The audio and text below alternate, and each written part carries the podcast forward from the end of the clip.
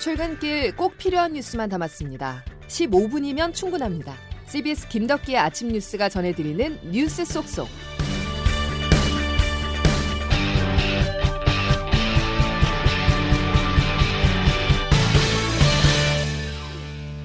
여러분 안녕하십니까. 8월 24일 김덕기 아침 뉴스입니다. 우려했던 대로 많은 비가 내렸습니다. 제12호 태풍 오마이스는 동해상으로 빠져나갔지만 길목에 놓인 남부지방에 최대 200mm가 넘는 비가 내려서 침수 피해가 잇따랐는데요. 직접 영향권에 들어섰던 부산은 2시간여 동안 천둥과 번개, 강풍을 동반한 강한 비가 내렸습니다. 먼저 부산 연결하겠습니다. CBS 부산방송 강민정 기자입니다. 오늘 새벽 0시 부산 기장군 철마면 임기천이 범람해 주택과 상가 대 6곳이 침수됐고 주민 수십 명이 마을 회관으로 대피했습니다. 비슷한 시각 연제구 남문구 사거리에서 한 승용차가 옆면 유리까지 물이 차올라 둥둥 떠내려가는 것이 경찰 관제 CCTV에 포착됐습니다. 북구의 한 캠핑장 굴다리 밑에서는 차량이 물에 잠겨 차 안에 있던 남성이 가까스로 구조됐고 수영구 망미동의 한 노래 연습장에서도 물이 차올라 한 여성이 갇혔다가 바깥으로 빠져나왔습니다. 태풍이 경남 고성에 상륙한 자정쯤 남해안을 비롯한 부산에는 1시간에 90mm 육박하는 물폭탄을 퍼부었습니다. 중심기압 996헥토파스칼, 강풍 반경 110km인 오마이스는 비교적 소형 태풍에 속했지만 작은 덩치에도 많은 비와 강풍을 몰고 왔습니다. 태풍 경로의 오른쪽에 위치했던 부산에서는 밤사이 110여 건의 비 피해 신고가 접수됐습니다. 태풍 오마이스는 새벽 3시쯤 포항을 지나 동해상으로 빠져나갔습니다. 현재까지 태풍 주요 경로에서 부상이나 사망 등 인명피해는 없었지만 낮까지 남해안과 경상권에 시간당 최고 70mm 이상의 비가 내릴 가능성이 높아 시설물 관리 등 주의가 요구됩니다. 지금까지 부산에서 CBS 뉴스 강민정입니다. 지금까지 다행히 인명피해는 전해지지 않고 있습니다. 하지만 많은 비가 내리면서 도로와 주택이 침수돼 울산 중구 태화동의 한 주택에 일가족 5명이 고립되다가 구조되기도 했는데요. 강수량을 보면 경남 사천 삼천포에 202.5mm, 고성 166, 부산 금정구 158mm의 비가 내렸습니다. 특히 거제 시간당 99.5mm, 울산 매곡에도 82mm의 물폭탄이 쏟아지기도 했습니다. 집중호우와 함께 바닷물 수위가 평소보다 매우 높은 대조 기가 겹치면서 피해를 키웠다는 분석입니다. 자, 태풍은 지나갔지만 비가 그친 건 아닙니다. 가을 장마가 다시 활성화한다는 소식인데요. 기상청 연결해서 자세한 날씨 알아보겠습니다. 이수경 기상 리포터. 네, 기상청입니다. 예. 내일까지 많은 비가 예보돼 있죠. 네, 그렇습니다. 태풍 오마이스는 어젯밤 남해안에 상륙한 뒤 우리나라 동해상으로 빠져나간 상태인데요. 육상의 태풍특보는 모두 해제가 된 상태입니다. 태풍의 영향권에선 벗어났지만 이번 주는 계속해서 가을 장마가 영향을 주겠는데요. 오늘은 저기압의 영향으로 서쪽 지방부터 강한 비가 내리다가 오전에는 그 밖의 지역으로 확대가 되겠습니다. 이 비는 오늘 밤에 일시적으로 그쳤다가 내일은 또다시 전국에 비 예보가 있는 상태인데요. 먼저 오늘 하루 동안 예상 강우량은 충청권과 남부지방에 적게는 50에서 많게는 150mm 이상의 큰 비가 더 내리겠고 수도권과 강원도에도 최고 80mm 안팎의 많은 비가 내릴 것으로 보입니다. 특히 남부지방의 경우는 돌풍과 천둥 번개를 동반해 시간당 50mm 이상의 매우 강한 비가 예상되면서 침수 피해 없도록 주의를 하시기 바랍니다. 예, 이번 가을 장마 혹시 언제까지 이어질지 알 수 있을까요? 네, 가을 장마는 길게 이어질 것으로 보입니다. 비구름대의 영향을 받으면서 이번 주말까지도 남부지방은 계속해서 비 소식이 있는 상태인데요. 다음 주에도 월요일부터 목요일 사이 남부지방을 중심으로 비가 자주 내릴 것으로 예상됩니다. 지금까지 기상청에서 전해드렸습니다. 코로나 소식으로 이어가겠습니다. 수도권의 코로나19 신규 확진자가 다시 증가하고 있습니다. 휴가철과 광복절 연휴 때문으로 보이는데요. 또 비수도권에서는 일부 지역의 병상 정원이 다 찬 것으로 전해졌습니다. 정석호 기자입니다. 사회적 거리두기 4단계가 7주째 적용 중인 수도권 지역에서 지난주 신규 확진자가 증가한 것으로 나타났습니다. 전국과 비수도권의 신규 확진자는 감소한 반면 수도권 지역만 2주 전에 비해 2.2% 증가한 겁니다. 중앙방역대책본부 배경택 상황총괄 반장입니다. 수도권은 사회적 거리두기 강화에도 불구하고 휴가 등의 영향으로 최근 일주간 일평균 1,101명을 기록하였으며 전주 대비 2.6% 증가하였습니다. 정부는 수도권 주민들이 광복절 연휴와 여름 휴가로부터 복귀하면서 감염이 증가한 것으로 분석했습니다. 그러면서 이 확산세가 지역사회 내 학교와 직장에까지 퍼질 수 있다며 증상이 발생할 경우 지체 없이 검사를 받아달라고 당부했습니다. 한편 4차 유행이 사그러들지 않으면서 전국의 병상이 빠르게 차고 있습니다. 특히 대전과 세종에는 잔여 병상이 아예 없고 충남은 1개, 강원과 경북엔 3개만 남은 상태입니다. CBS 뉴스 정석구입니다. 거리두기가 다시 2주 연장된 어제 수도권을 포함해서 4단계 지역의 식당들은 영업시간이 1시간 더 줄어들었습니다. 자영업자들은 영업시간 1시간 축소가 매출에는 1시간 목 이상의 큰 피해를 줄 것이라면서 불만을 토로했는데요. 김종록 기자가 이들의 목소리를 취재했습니다.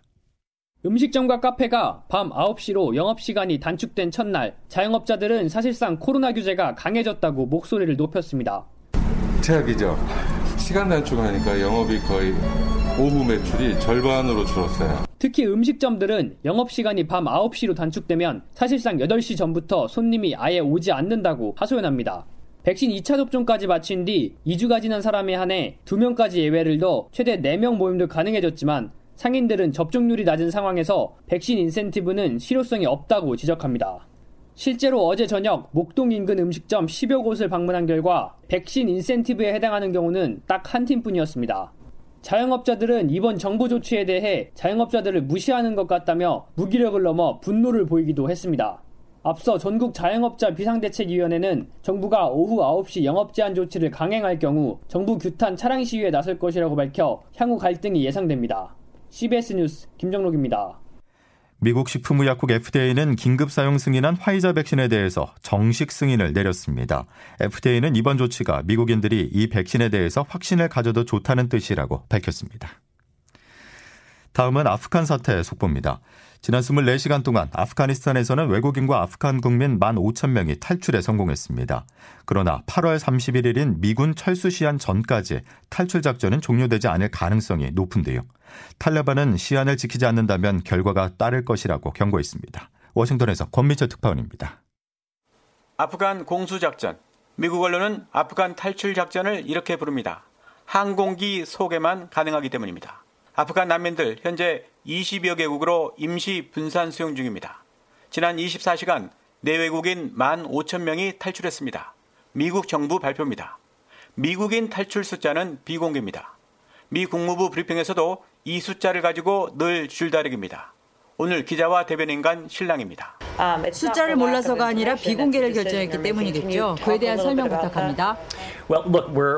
우리가 숨기려고 하는 게 아닙니다. 정확하지 않고 뒤떨어진 정보라 알리지 않는 겁니다. 숫자 파악의 어려움 때문이기도 하지만 여전히 많은 미국인들이 남아 있기 때문입니다. 바이든 대통령 이달 말까지 미군 철수를 못 박았습니다. 그러나 그때까지 아프간 공수작전 끝날 가능성 희박하다는 게 중론입니다. 탈출 지연은 바이든 대통령에게는 짐입니다. 어제 발표된 바이든 지지율 처음 40%대로 내려앉았습니다. 야당과 보수 언론은 바이든 대외 정책의 실패로 몰고 있습니다. 그러나 탈레반이 득세할수록 바이든 지지율이 떨어지는 이 불쾌한 상황에 대한 미국 여론의 부담감도 적지 않습니다. 아프간 철군의 비극적 요소가 많은 건 사실이지만 철군 자체는 미국의 국익에 부합하기 때문입니다. 워싱턴에서 CBS 뉴스 권민철입니다. 이런 가운데 서훈 국가안보실장과 정의용 외교부 장관은 어제 국회에 출석해 한국 정부에 도움을 준 현재 아프간인에 대한 이송 문제를 검토하고 있다고 밝혔습니다. 정의용 외교부 장관의 말 들어보시죠. 이분들을 안전하게 우리나라로 어, 이동하는 방법에 대해서는 어, 정부로서도 여러 가지 좀 고민을 예. 많이 국민의힘 이준석 대표가 사과했습니다. 한 달 가까이 윤석열 전 검찰총장 측과 경선 준비 과정에서 보인 갈등을 수습하기 위해서인데요. 윤석열 캠프 측에서도 당대표 흔들기에 대해 자제를 촉구하며 당내 분란은 일단 소강 국면에 접어든 모습입니다. 이 대표의 사과로 급한 불은 껐지만 만만치 않은 문제가 또 터졌습니다. 국민권익위원회 조사 결과 국민의힘 의원 12명에게서 부동산 투기 의혹이 제기됐는데요. 앞서 이준석 대표는 민주당보다 더 강력한 조치를 예고한 바 있어서 징계 수위가 관심입니다. 송영훈 기자입니다. 국민권익위에 따르면 명의신탁, 세금 탈루, 농지법 위반 등으로 적발된 국민의힘 의원은 총 12명입니다. 국민의힘은 일단 해당 의원들의 소명을 들은 뒤 명단을 공개하겠다는 입장입니다. 큰 파장이 예상되는 만큼 소명을 먼저 듣겠다는 것인데 이준석 대표가 약속했던 강도 높은 징계도 소명 직후 이뤄질 것으로 보입니다. 이준석 대표는 취임 직후부터 줄곧 강한 징계를 예고해왔습니다. 국민에 대한 메시지는 그 결과를 바탕으로 해가지고 논의할 수 있도록 하겠습니다. 결코 민주당보다 덜 엄하게 가진 않을 것이다. 하지만 징계 결정에 해당 의원들이 반발할 수 있고 또 해당 의원들이 대선 캠프 소속일 경우 당 지도부와 캠프 또는 캠프와 캠프 간의 갈등으로 번질 수 있습니다. 이미 당내에선 현역 의원들이 가장 많이 합류한 윤석열 캠프에서 투기 의혹 의원이 나올 가능성이 높다는 말이 나옵니다. 이준석 대 윤석열의 갈등 구도가 재현될 수 있다는 겁니다. 당대표 패싱과 토론회 논란 등으로 극심한 내용을 겪은 국민의힘이 갈등을 봉합하자마자 또 다른 뇌관을 발견한 겁니다. 국민의힘은 오늘 긴급 최고위원회의를 열고 해당 의원들의 명단 공개 여부와 징계 수위를 논의합니다. CBS 뉴스 송영훈입니다.